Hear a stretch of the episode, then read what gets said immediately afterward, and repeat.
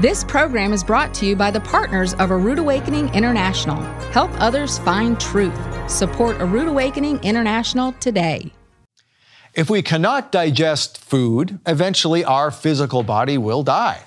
Likewise, if we cannot digest or understand the Bible, our spiritual food, then our spirit will die. Learning to read the Bible for ourselves and rightly dividing the truth is an absolute necessity for spiritual survival. In this episode, Michael Rood explains how to properly digest that word because it's the end of the sixth day, the sun is set, and this is Shabbat Night Live.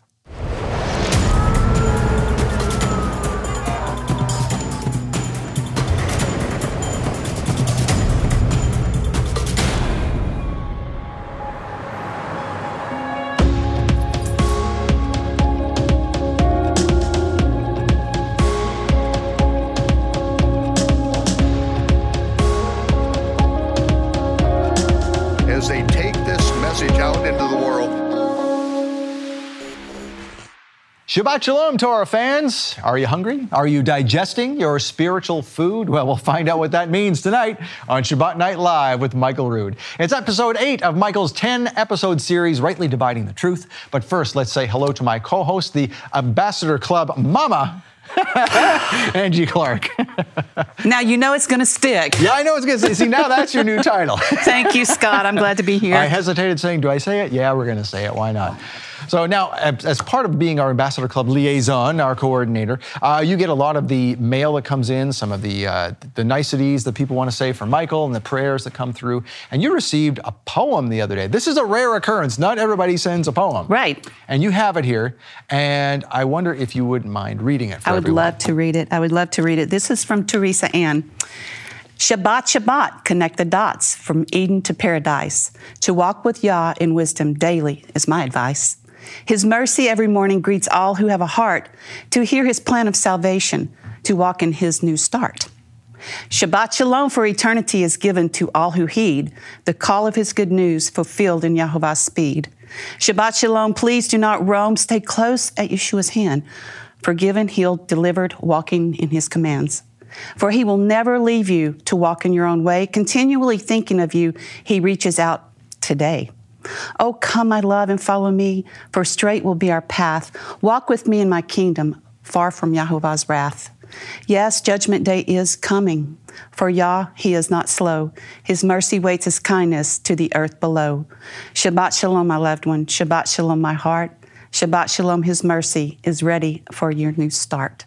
Wow, that is great. Isn't that wonderful? Huh. You wonder what the uh, what the inspiration was, and was that written on a Shabbat? Was it just just I, come to her. I don't know, but it's just beautiful. And of course, she gives scripture ref- references and, you know, just that's beautiful. Oh, wonderful. Well, let's, let's get into more of what you have over there in just a second. Okay. Actually, we're going to talk about our love gift sure, too, sure. there's very little time left. But thank you for sharing that. But first, here's a piece of episode eight that you're going to see tonight called Spiritual Food. Here's what you'll see from Michael Rood. This is such a miracle that after nearly 2,000 years that Israel is being brought back into the land and that the Gentiles are coming into Israel from the ends of the earth and they are recognizing that they have inherited lies from their forefathers that they have inherited Babylonian sun god worship in all their major festivals. Christmas is Babylonian sun god worship, nothing to do with the birth of Yeshua. Yeshua was born on the first day of the Feast of Tabernacles when the Word was made flesh and tabernacle among us. Easter. Easter is the name of the bare-breasted goddess of fertility. It has nothing to do with the resurrection of Yeshua. Yeshua was passive, uh, crucified at Passover when the Passover lambs were sacrificed. He was raised and then presented the first fruits when those who are in the grave came forth out of the grave. When he arose, they arose and appeared to many in the streets of Jerusalem. And Yeshua then presented the first fruits before the throne in heaven as the Kohen Gadol forever, the high priest forever. His first official act in his resurrection was acting in the role of the high priest in then presenting the first fruits before the Father's throne in heaven. Ladies and gentlemen, these prophecies are now coming to pass that we understand the Gentiles understand and Israel understands that we have all inherited lives from our forefathers. We are to come back to the Torah, of which no one is allowed to add one single commandment or subtract one single commandment. We are to listen to the prophet. We must shema him. We must hear and obey. And if we will just admit that we've inherited a lie, if we will cry out in repentance, the Almighty promises that this once He will reveal His hand, His might, and His strength to the Gentiles, and they will know that His name is Jehovah. Okay, so there you have it, a little bit of spiritual food, what Michael's talking about tonight. And uh, before we go, we want to talk about this here is also from Michael. These are gifts, and these are gifts to everyone who gives to this ministry through our Love Gift program. And uh, right now, we have a teaching called Twisting the Word. This is with Miles Jones. Love Miles. I love Miles too. Yeah, and he talked about how there's 5,000 Greek manuscripts out there that we know of, and not one of them is the same. They're all Wow. slightly different. Wow, wow. So no wonder people say, "Well, can I trust the Bible? Is it true? I mean, what how did this happen? Who did it? Why?" So Miles goes into the whole history of how that changed and how actually the Torah brings us back into Mm. Ties what- what everything is true. together. Ties it all together. Yeah, it's interesting. So that God has never allowed his Bible to get twisted beyond comprehension. love that. Yeah, he's allowed it to happen to a certain point. So this is a great teaching from Miles. You'll get this with a love gift of $50 or more. If you want to give $100 or more, you can get the teaching plus this neat little thing here. I was talking with uh, David Robinson about this. This is an oil lamp, and it actually comes with, it's real. It comes with wicks, it comes with uh, oil to put in here to burn. Mm-hmm.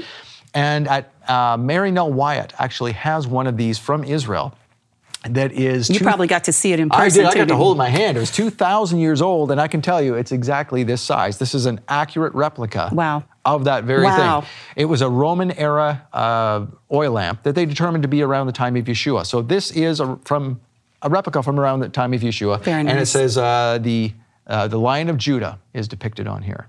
So you'll get this with uh, two wicks and uh, some oil to burn in here, and that, with along with their teaching, is the gift for $100 or more. Or if you want to give above and beyond at the $300 mark, you'll get all that plus this right here, and this is heavy. This is, these are salt and pepper shakers. Angie, if you wouldn't mind helping me with this. I love this. in the shape of pomegranates. How about that? They're literally salt and pepper shakers. I think this one is the pepper. It has one uh, Yep, this- slot here. That one has, has three. three, yep. Yep. And so you literally fill them on the bottom. It's salt and pepper shakers. Comes with a silver-plated tray. Uh, these are they feel like solid brass. They're very heavy. They are. They. I think they're cast iron actually. Yeah, yeah. The, the, the description says they're brass. I Oh, don't know, but okay. they're beautiful things. Yeah. So you'll get this uh, for a gift of three hundred dollars or more, and that's just what we like to do to uh, thank everyone for uh, just donating to this ministry. A conversation starter. A too. conversation starter. Speaking of conversation starters, okay, you have something there beside you uh, that we're going to get into right after the calendar. So hang on to that thought just for a second. So this is the astronomically and agriculturally corrected biblical Hebrew calendar, and uh, we are on the 28th day or 29th day now, I guess, of the month, uh, the third month. This is when Yeshua proclaimed the acceptable year of the Lord. That is on your calendar here to help you keep the date. And something else to help us stay on track is some cards you have over there. These are these are extraordinary. They're one of a kind. We did them with the ambassadors in mind. uh, yes. Now these are for Ambassador Club members only, only. right? Okay. And this is they come in this little this little sleeve. And, these this, are prayer cards. They is that are right? prayer cards for the entire year. Uh, they're pretty self-explanatory when you open them up, and there's there's guides in there, um, and the artwork on these are just incredible.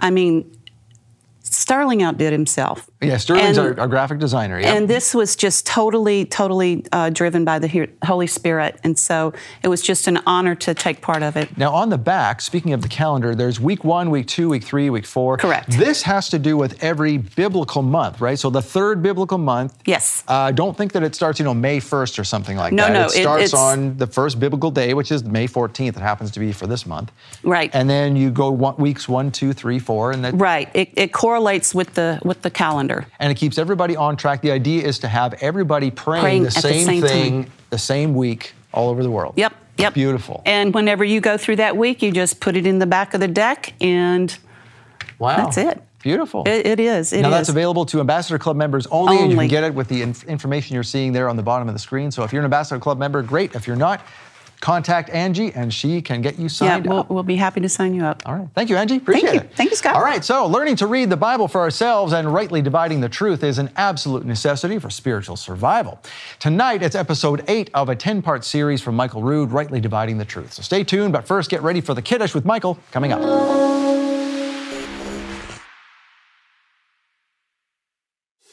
Scholars have uncovered more than 5,000 handwritten Greek manuscripts of the New Testament, but not one of them is the same. How did the Bible change so much, and who did it? So many people trying to twist history or twist the words of Scripture to sell their narrative. That's really one of the most important things you have to learn. What's the agenda behind this change? What's the agenda behind this insertion? Twisting the Word with biblical linguist Miles Jones exposes the politics, power, and compromise that have twisted the Word of the Almighty over the centuries. But the only way to watch it is to receive it as our gift. Donate a $50 love gift, and we'll send you Twisting the Word with Miles Jones on DVD or Blu ray. Or for a donation of $100, we'll send you Twisting the Word plus an ancient replica oil lamp featuring the Lion of Judah, plus burning oil and wicks.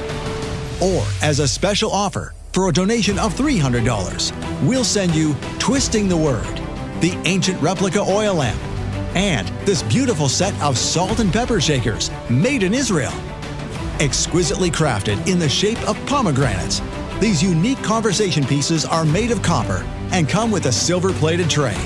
These are special gifts from Michael Rood to thank you for your support. Make your donation today and receive the $50 gift, the $100 gift, or the $300 gift. Remember, this offer ends May 31st and supplies are limited. Call now to receive your gifts.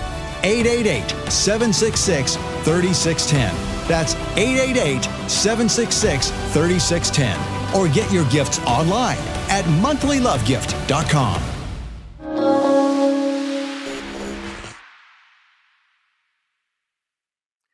Yeshua said, Abraham saw my day and rejoiced. When did Abraham see his day? When the king of righteousness, the Melchizedek, brought forth bread and wine. And when he brought forth bread and wine, it says that the Melchizedek blessed the Most High. And that prayer is still remembered and is what Yeshua said when he blessed the Most High the night of the Last Supper, the night before the Passover lambs were slain. Yeshua said, Baruch atah Yehovah, Eloheinu melech ha'olam, hamotzi lechem mi'aretz. This broken bread represents my broken body my body which is broken for you. By my stripes you are healed. Do this as often as you do this in remembrance of me. And then he took the cup. And in the words of the Melchizedek, he blessed the Most High. Baruch atah Yehovah Eloheinu melech haolam. Borei pri hagafen. Blessed are you, Yehovah, our God, King of the universe, creator of the fruit of the vine. And Yeshua said, This represents and has represented from the time of Abraham the renewed covenant. My blood will purchase for you. As often as you do it, do it in remembrance of me. Shabbat Shalom.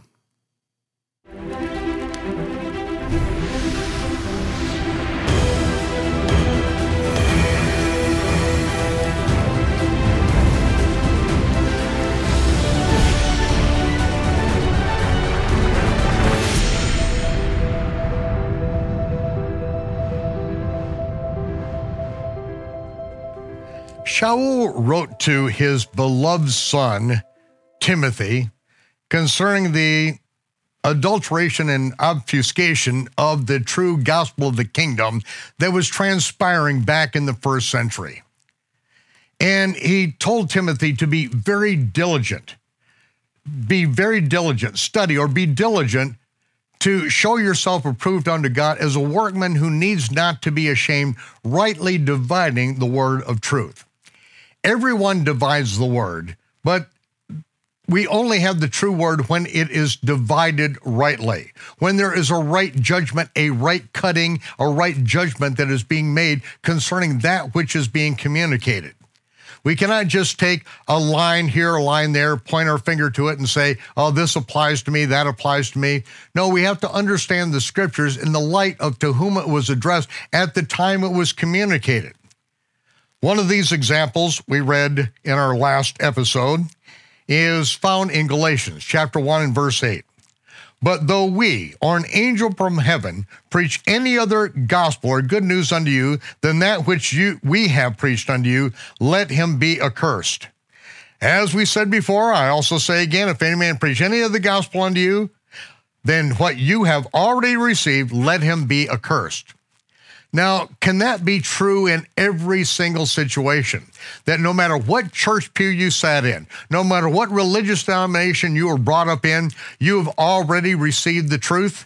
You already know the truth, and anyone who says anything outside the parameters of your particular denomination, let them be accursed. That is how this verse is used over and over and over in every denomination in the English world today. Well, let's take a look at it and see if this is a correct cutting of the scripture, that this is a correct application. Turn to 1 Corinthians chapter 12, verse 1, which is Shaul's letter, his first letter to the believers in Corinth. In chapter 12, verse 1, we read, Now concerning spiritual gifts, brethren, I would not have you ignorant. Now, here's something you want to mark out. In your King James Version of the Bible, you'll notice that the word gifts is in italics. Why? It was added by translators, and they let you know that they added it. But all we had to do is go back and look at the original word. Now, concerning pneumatikos, brethren, pneumatikos. This is spiritual matters, things deriving from, proceeding from, concerning the Spirit. Now, concerning spiritual matters, brethren, I would not have you ignorant. Now, as we go on, we see that there are spiritual gifts, that are addressed. There are manifestations of the Spirit that are addressed. There are acts of dividing of gift ministries within the body of believers that are addressed. All these are spiritual matters, so it's important for us to understand that concerning spiritual matters, I would not have you to be ignorant. Now, if the concern is that we are not to be ignorant, then there has to be instructions. And there also has to be a possibility that we are ignorant to begin with, and we need this instruction. And so he goes on to say that you know that you were Gentiles carried away to worship these dumb idols, even as you were led. See, we may have been misled our entire lives, but the scriptures are given to lead us out of that ignorance by doctrine, by reproof, for correction, which is all instruction in righteousness. It is God's will that his people are not ignorant of spiritual matters. That's why he gives us his instructions. And he also tells us that we basically believe the way we are led. We were worshiping dumb idols because that is exactly how we are led. We inherited the worship of pagan gods, as uh, Jeremiah says, because that is what we inherited. That is the way that we are led. As a matter of fact, Jeremiah can shed some further prophetic light on this very subject if you'll turn to Jeremiah chapter 16. Jeremiah chapter 16.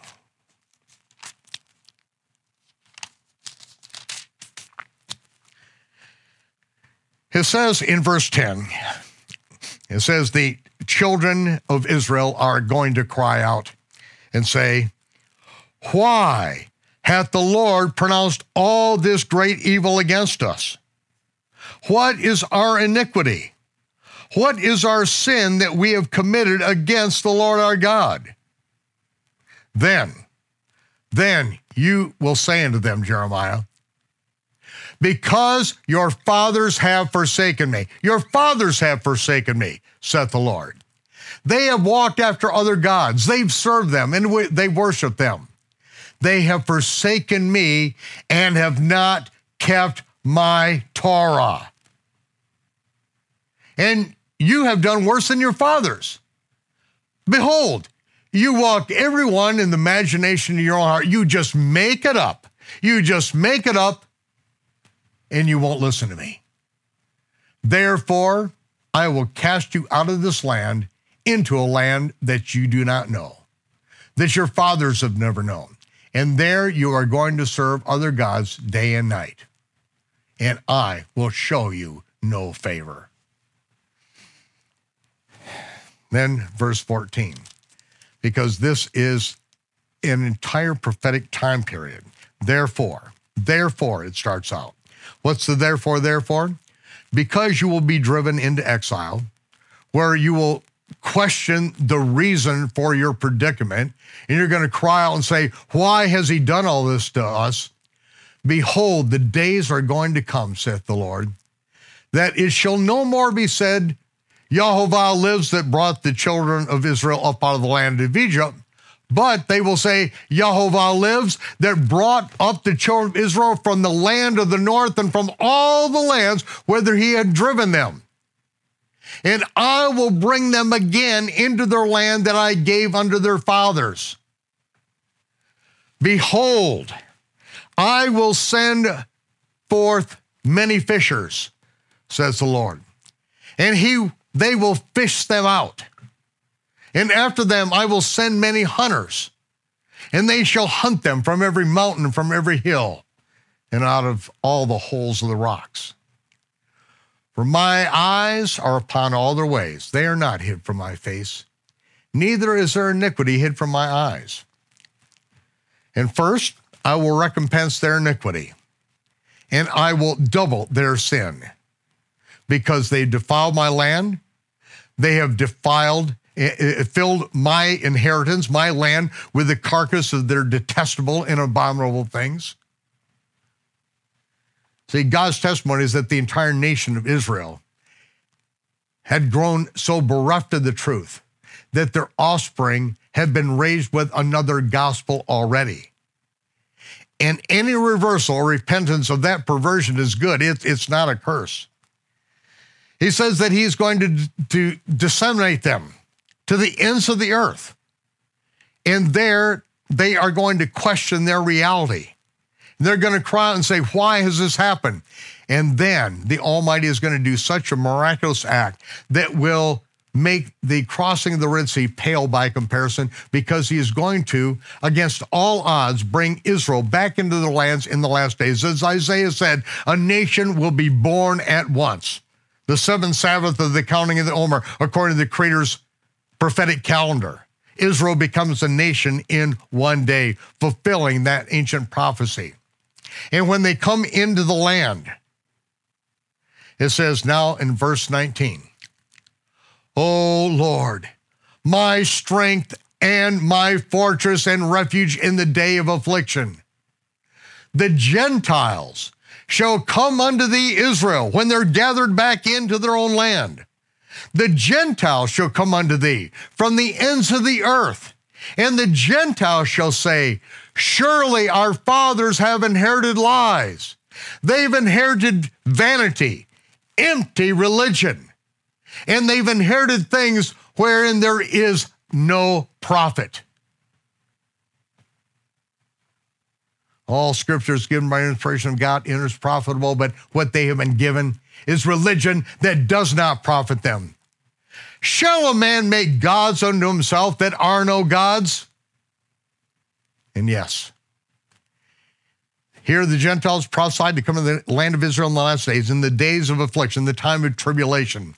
At the time that Israel, who had been scattered over the face of the earth, been brought back into their own land after more than a millennium of exile the Gentiles will hear the truth and will cry out in repentance for the abominations they inherited from their forefathers, just as Israel inherited abominations from their forefathers and had gone away.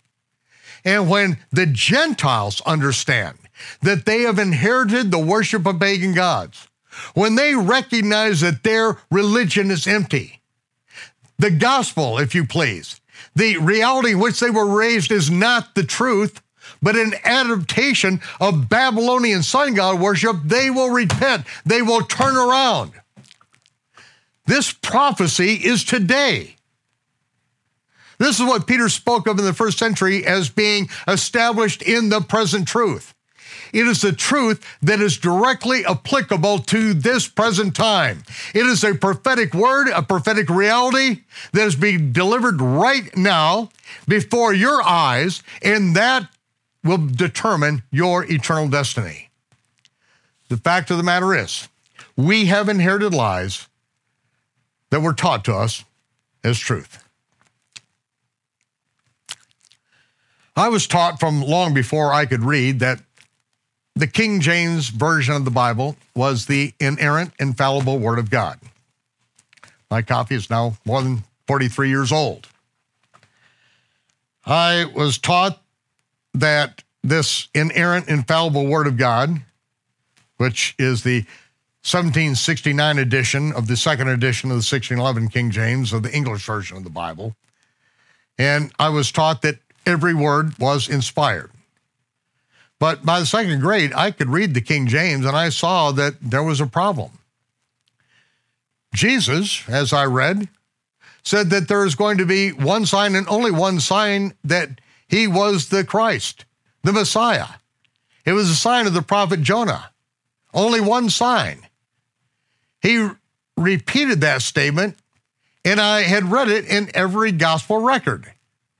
It says, just as Jonah was three days and three nights in the belly of the whale, he would be three days and three nights in the heart of the earth.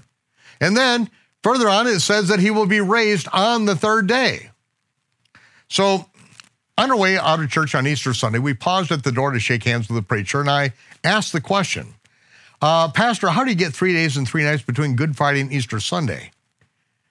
His answer was unacceptable for even a second grader. But we left the church, went home to feast on a big ham topped with canned pineapple rings and a formaldehyde involved maraschino cherry. It would be another 10 years before I even understood why we were eating ham on that day. Another 10 years of reading the King James Version of the Bible and memorizing hundreds of scripture. There came a point that I discovered that history was not just boring dates and facts. History was the key to unlocking the mysteries in the Bible. In reading the Torah, the Nevi'im, the prophets, and the Ketuvim, the other writings, was the key to even understanding the New Testament. In the 10th chapter of Genesis, we read the only accurate anthropological record on the genesis of nations. It's one of the great grandsons of Noah. His name was Nimrod, who, according to Genesis 10:8, began to be a mighty one in the earth. He was a great hunter, alpanai, or in the face, in the face or against the Lord. Wherefore it is said in this verse, even as Nimrod, the mighty hunter, who caught men to enslave them, he was a mighty hunter in the face of against the Lord. In the beginning of his kingdom was Babel, and Erech, and Akkad, and Calneh in the land of Shinar. And out of that land went forth Asshur. Now, Asshur went forth after the confusion of languages, and Asshur built Nineveh, which is uh, which is the house of Ninus, which is the house of Nimrod, and the city of Rehoboth and Calneh in Assyria. Assyria. Asshur built Assyria. That is why all of the emperors of Assyria, uh, their, their names start with Asher, Asher, Ben, etc. It says that the beginning of Nimrod's kingdom, this Nimrod, who was a mighty hunter who caught and enslaved men, he was in the face of the Almighty. He was against the Almighty. The beginning of his kingdom was in Babel. Nimrod had a political, economic, and religious one world government. The novus ordo seclorum of his day, in which he was the unchallengeable executive. He was worshiped as a god until, as the story goes, Shem, the Malik Tzedek, Shem, killed Nimrod cut his body into little pieces and spread it throughout the land of Shinar, which should have effectively ended the worship of Nimrod. But his wife Semiramis, not willing to let the kingdom slip through her fingers so easily, said that Nimrod really didn't die. He has ascended up into heaven and has become the sun. And so it was Semiramis that who then assigned the priest to develop the entire religious system in which they divided the year into the four quadrants. The winter solstice, the shortest day of the year, the summer solstice, the longest day of the year, the vernal and autumnal equinoxes, the days in the year of equal daylight and equal darkness. Winter solstice, summer solstice, vernal and autumnal equinox. Amen. Then said that Nimrod has become the sun god and was worshiped by all of the confused languages of Babylon in the end. But before the languages were confused, what transpired is that Semiramis became pregnant, but not in a way that you might suspect. No. According to Babylonian sun god worship tradition, Semiramis becomes pregnant by the rays of the sun impregnating her, and she then delivers, brings forth the reincarnated Nimrod at the time of the winter solstice, December 25th on the ancient Babylonian calendar before the precession of the equinoxes. That is when little baby Tammuz was born. Ah, little baby Tammuz. Now we've got our connection with, with the scriptures. In Ezekiel 8, it talked about these abominations that were going on in the temple, that the priest had their back to the temple, they were facing the east, worshiping the sun. And the Almighty told Ezekiel, wait just a minute, I'm going to show you even a greater abomination. There were women in the temple weeping for Tammuz. Now, why are these women weeping for Tammuz? This is the reincarnated Nimrod, the, the sun god born on December 25th. Why are they weeping for Tammuz? Well, it turns out that in the 40th year of Tammuz's life, that Tammuz was killed in a freak hunting accident when he was out hunting wild hogs, gored to death by a wild hog. And so they set aside 40 days of weeping for Tammuz, which eventually were put to be 40 days before his mother uh, Semiramis, who later, what happened? Semiramis died eventually. And as Babylonian sun god worship tells us, that Semiramis ascended into the heavens and was named the Queen of Heaven by the gods and sent back to the earth on the first Sunday after the vernal equinox, the day in the spring of equal daylight and equal darkness, on the first Sunday when the sun god was worshipped, and she sent back to earth in a giant egg which plummeted into the Euphrates River. The egg broke open and out emerged Semiramis, reincarnated as the bare breasted goddess of uh, fertility and sexual desire, Easter, who turned a bird into an egg laying rabbit to proclaim her divinity. Then, what they did is they then took the 40 days of weeping for, Tammuz in which the worshippers of the sun god would deny themselves a pleasure in this life for the pleasure of Tammuz in his afterlife. And so, the day before the 40 days start, that is when they would have a, a sex orgy. Uh, in America, down New Orleans, they call this Mardi Gras Fat Tuesday at this point. And then after this orgy, they would deny themselves 40 days of fasting for Tammuz, and then culminating when his mother, Semiramis, was reincarnated as Easter, then they would sacrifice the wild boar that killed Tammuz and eat ham on Easter Sunday morning.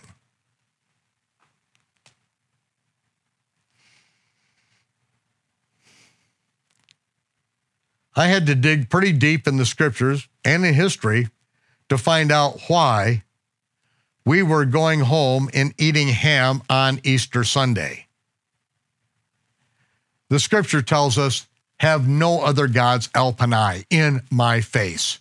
Just as Nimrod was Elpanai in the face of the Almighty, against the Almighty, have no other gods in my face. Do not even name the names of pagan gods. But yet, here in the Western world, we are raised in a culture in which every day of the week is named after a different pagan god. Every month of the year, January through August, named after a, a different pagan god or uh, an emperor of Rome who became a god. It's only September, October, November, December that even harken back to the original biblical numbering of months. September means 7th, October 8th, November Novus 9th, December Deca 10th. Even though December is the 12th month on the pagan calendar, it still retains the name and number of 10 because it's the ancient biblical calendar, the 10th month. But we have been raised in a world that Jeremiah prophesied. He said that Gentiles would come into Israel from the ends of the earth and they would cry out in repentance for the abominations that they inherited. We're going to continue reading. Ah, here we are. Here we are. Verse 21.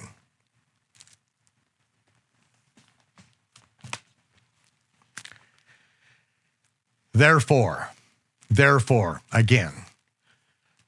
Why is the therefore, therefore?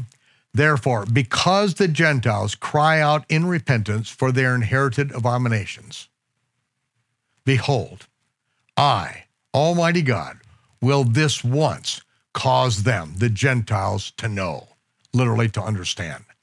I will cause them to know by experience my hand in my might, and they, the Gentiles, shall know that my name is the Lord.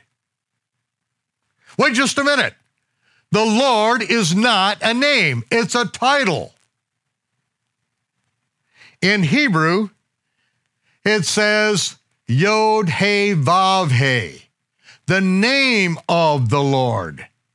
But following a tradition that developed in the second century, that the name was forbidden to be spoken because an edict of Rome, and then the rabbis further made an uh, a takanot, they made a law which changed biblical law in order to save the lives of the Jewish people who were not obeying Rome and were being executed because they were still declaring the name in the streets. And after the execution of a beloved rabbi who was declaring the name of Yahovah in the streets in the Galilee, the Roman soldiers wrapped him in a Torah scroll, put wet cotton in it, and, and lit it, and tortured him and incinerated him to death in the streets. And that was the point that the rabbi said, okay, we must preserve life. Rome is forbidding us from speaking the name, but we are going to make takanot. We're going to make a law which changed biblical law to preserve life. They did it for a good reason, but they said from now on, no one is allowed to speak the name as it is written. They then would speak Adonai instead of Yehovah. And so the people will then obey us instead of obeying Rome.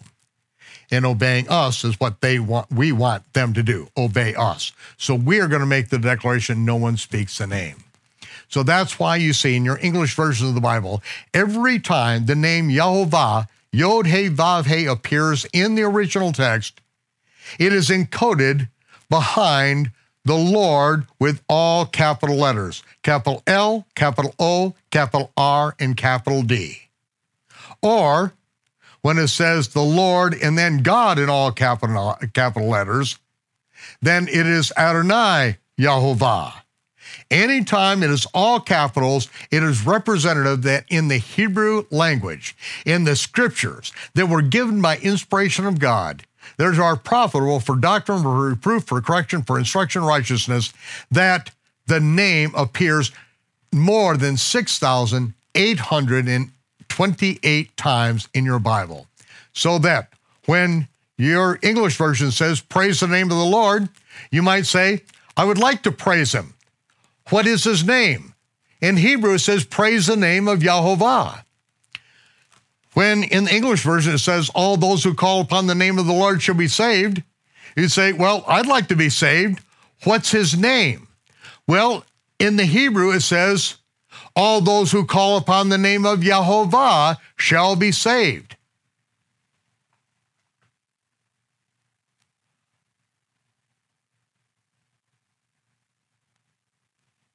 The rabbis taught their students every seven years how the name was to be pronounced, even though it was forbidden to be openly pronounced. They did not want it to be lost. But when the vowel pointings were put in the Torah and in the prophets by the Masoretes, when they put the vowel pointings in, they only put two vowel pointings for Yod He Vav He, making it unpronounceable. But the scribes knew how it was to be pronounced. And in the three major texts, the Aleppo Codex, the Leningrad Codex, and in the Book of the Prophets, the scribes made a mistake twice in each one of those documents in which they put all three vowel pointings in. Until those three vowel pointings were found, it was unpronounceable. No one knew how to pronounce it. They are not, as many say, the vowel pointings for Adonai. That is not correct. It's not true. Those three vowel pointings let us know that regardless of the fact that I pronounced it Yahweh at least a million times in my life, yet once the evidence came out and the documents came forth, then we knew how it was to be pronounced. Yod He Vav He, with the vowel pointings, Yehovah. And that is why Yeshua said, if you are given the truth and you obey the truth, more truth will be given to you. But if you don't obey the truth that you have, even that truth will be taken away from you. The truth, the truth in this generation, this present truth, is that Israel has indeed come back into the land in these days. Israel became a nation in one day. This is such a miracle that after nearly 2,000 years that Israel is being brought back into the land and that the Gentiles are coming into Israel from the ends of the earth and they are recognizing that they have inherited lives from their forefathers that they have inherited Babylonian sun god worship in all their major festivals. Christmas is Babylonian sun god worship, nothing to do with the birth of Yeshua. Yeshua was born on the first day of the Feast of Tabernacles when the Word was made flesh and tabernacle among us. Easter. Easter is the name of the bare-breasted goddess of fertility. It has nothing to do with the resurrection of Yeshua. Yeshua was Passover, uh, crucified at Passover when the Passover lambs were sacrificed.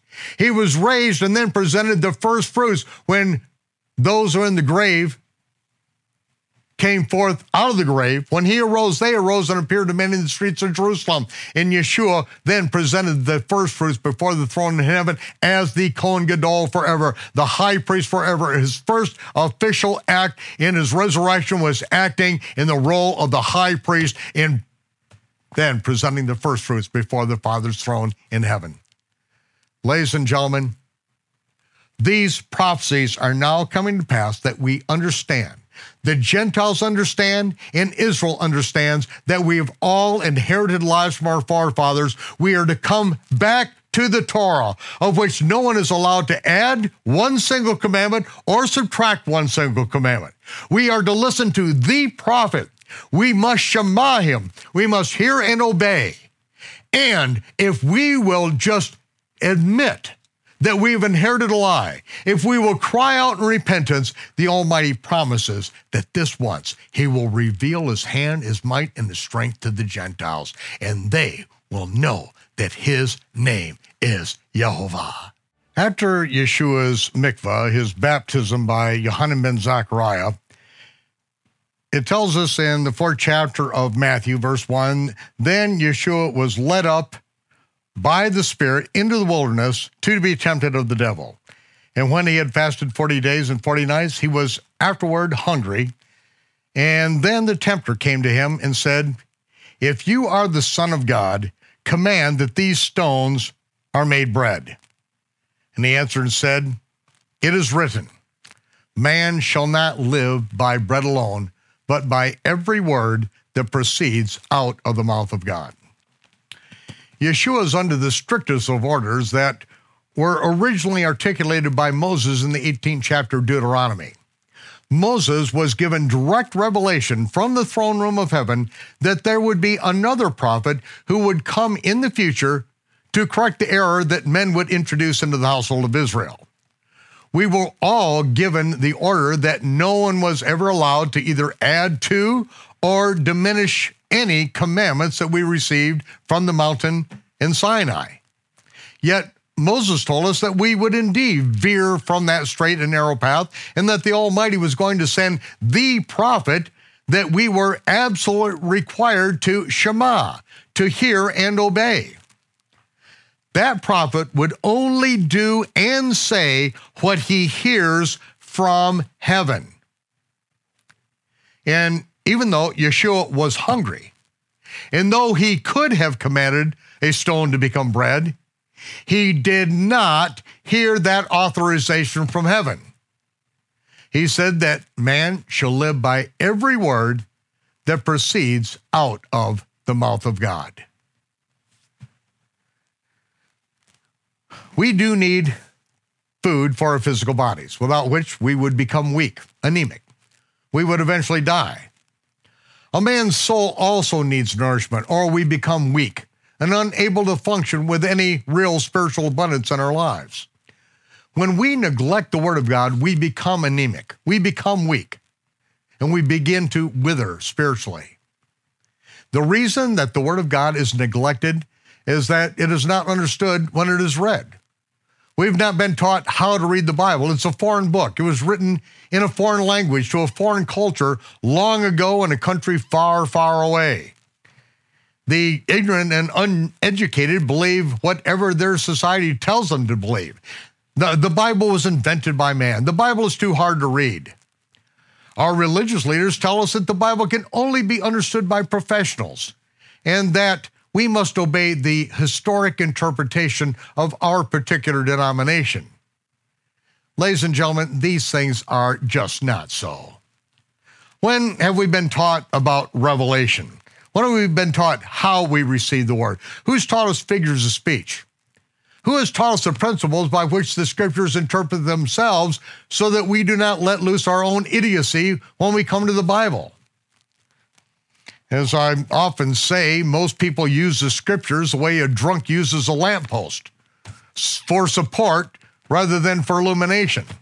People pick out the verses, the number of sound bites that support what they want to believe, and they ignore all the other scripture that contradict their conclusions. They pretend they don't even exist. Others use the Bible like a daily horoscope by opening a page, blindly placing a finger upon the passage for the day, and reading their passage from God. Let's try it here, okay? Huh. And Judas went out and hanged himself. Ooh, I don't like that. Try another one. Go and do thou likewise. I don't like that one. What thou doest, do quickly. We're going to come to the word. We're going to let the word speak in its original context. We are not going to play biblical roulette. We are not going to ignore the things that that contradict what we already believe or what our denomination has already taught us. We are going to go again to Second Peter. Again, these are his, for the most part, his dying words. This is his last address, and they are to be remembered, and that is why we have them in our hands today, because these are words that are going to help us shine a light into the darkness. Second Peter chapter 1, and verse 2. Grace and peace be multiplied unto you through the knowledge of God and of Jesus, Yeshua our Lord, according as his divine power hath given unto us all things that pertain unto life and godliness through the knowledge of him who hath called us to glory and virtue, whereby are given unto us exceeding great and precious promises, that by these ye might be partakers of the divine nature. If we want the divine empowerment to live a life of true abundance, if we want true peace to be multiplied to us, we must understand that it comes to us only through the knowledge of God and Yeshua. And that knowledge can only come from one place the Word of God and our obedience to it. The great and precious promises in His Word have nothing to do with material abundance. In fact, if you seek material abundance rather than being a partaker of His divine nature, you will be stripped of both peace in your life and the power to live an abundant life. Many people who make up their own image of God use grace, that it refers to here, as a license to do whatever they want to.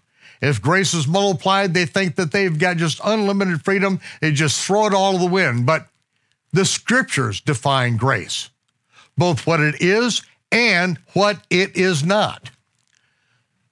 The redefinition of grace outside of the scriptures was epidemic even in the first century.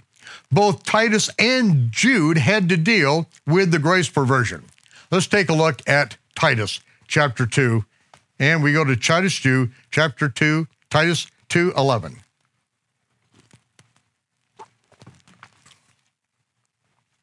The grace of God that brings salvation has become clearly evident to all men teaching us, or, you know, speaking of, that grace teaches us that we should deny ungodliness and worldly lust, and that we should live soberly, righteously, and godly in this present world. I might say this present evil and corrupt world. This is the substance of grace. It is divine empowerment to do the otherwise impossible, to live a holy, a righteous, a godly life in the middle of a sick, twisted, and perverse world. Grace is not permission to violate or disobey the instructions of our Creator. This is the antithesis of what grace is. Jude had to deal with this very thing with the, with the false prophets, with the, with the filthy, money grubbing preachers of his day. In Jude 1, in verse 3, we read, Beloved, when I gave all diligence to write to you concerning the common salvation, the word common is koine. It is defiled. It is a defiled message of salvation that he's writing to them about. Because, and we're going to see it clearly, it, it uh, fully articulates this. He had to give particular diligence to write unto them concerning the defiled message of salvation. It was needful for me to write to you and exhort you that you should earnestly contend, fight for the faith which was once delivered to the saints. For because there are certain men who have crept in and we were completely unaware of them, who were before of old ordained to this condemnation, this judgment. They are ungodly men, they are evil, who twist the grace of our God into lasciviousness. They have twisted, they tortured the word grace and turned it into license. And they denied the only Lord God and our Lord Jesus Christ. And what it's talking about here, this is an issue of lordship, obedience to the master. They deny the Lord, the master God, that we obey him and our Lord, Yeshua Messiah. This is what is spoken of in Romans chapter 10, verses 9 and 10. This is the word of faith that we preach that if thou shalt confess with thy mouth the Lord Yeshua, not the fire escape from heaven, uh, hell, not the, not the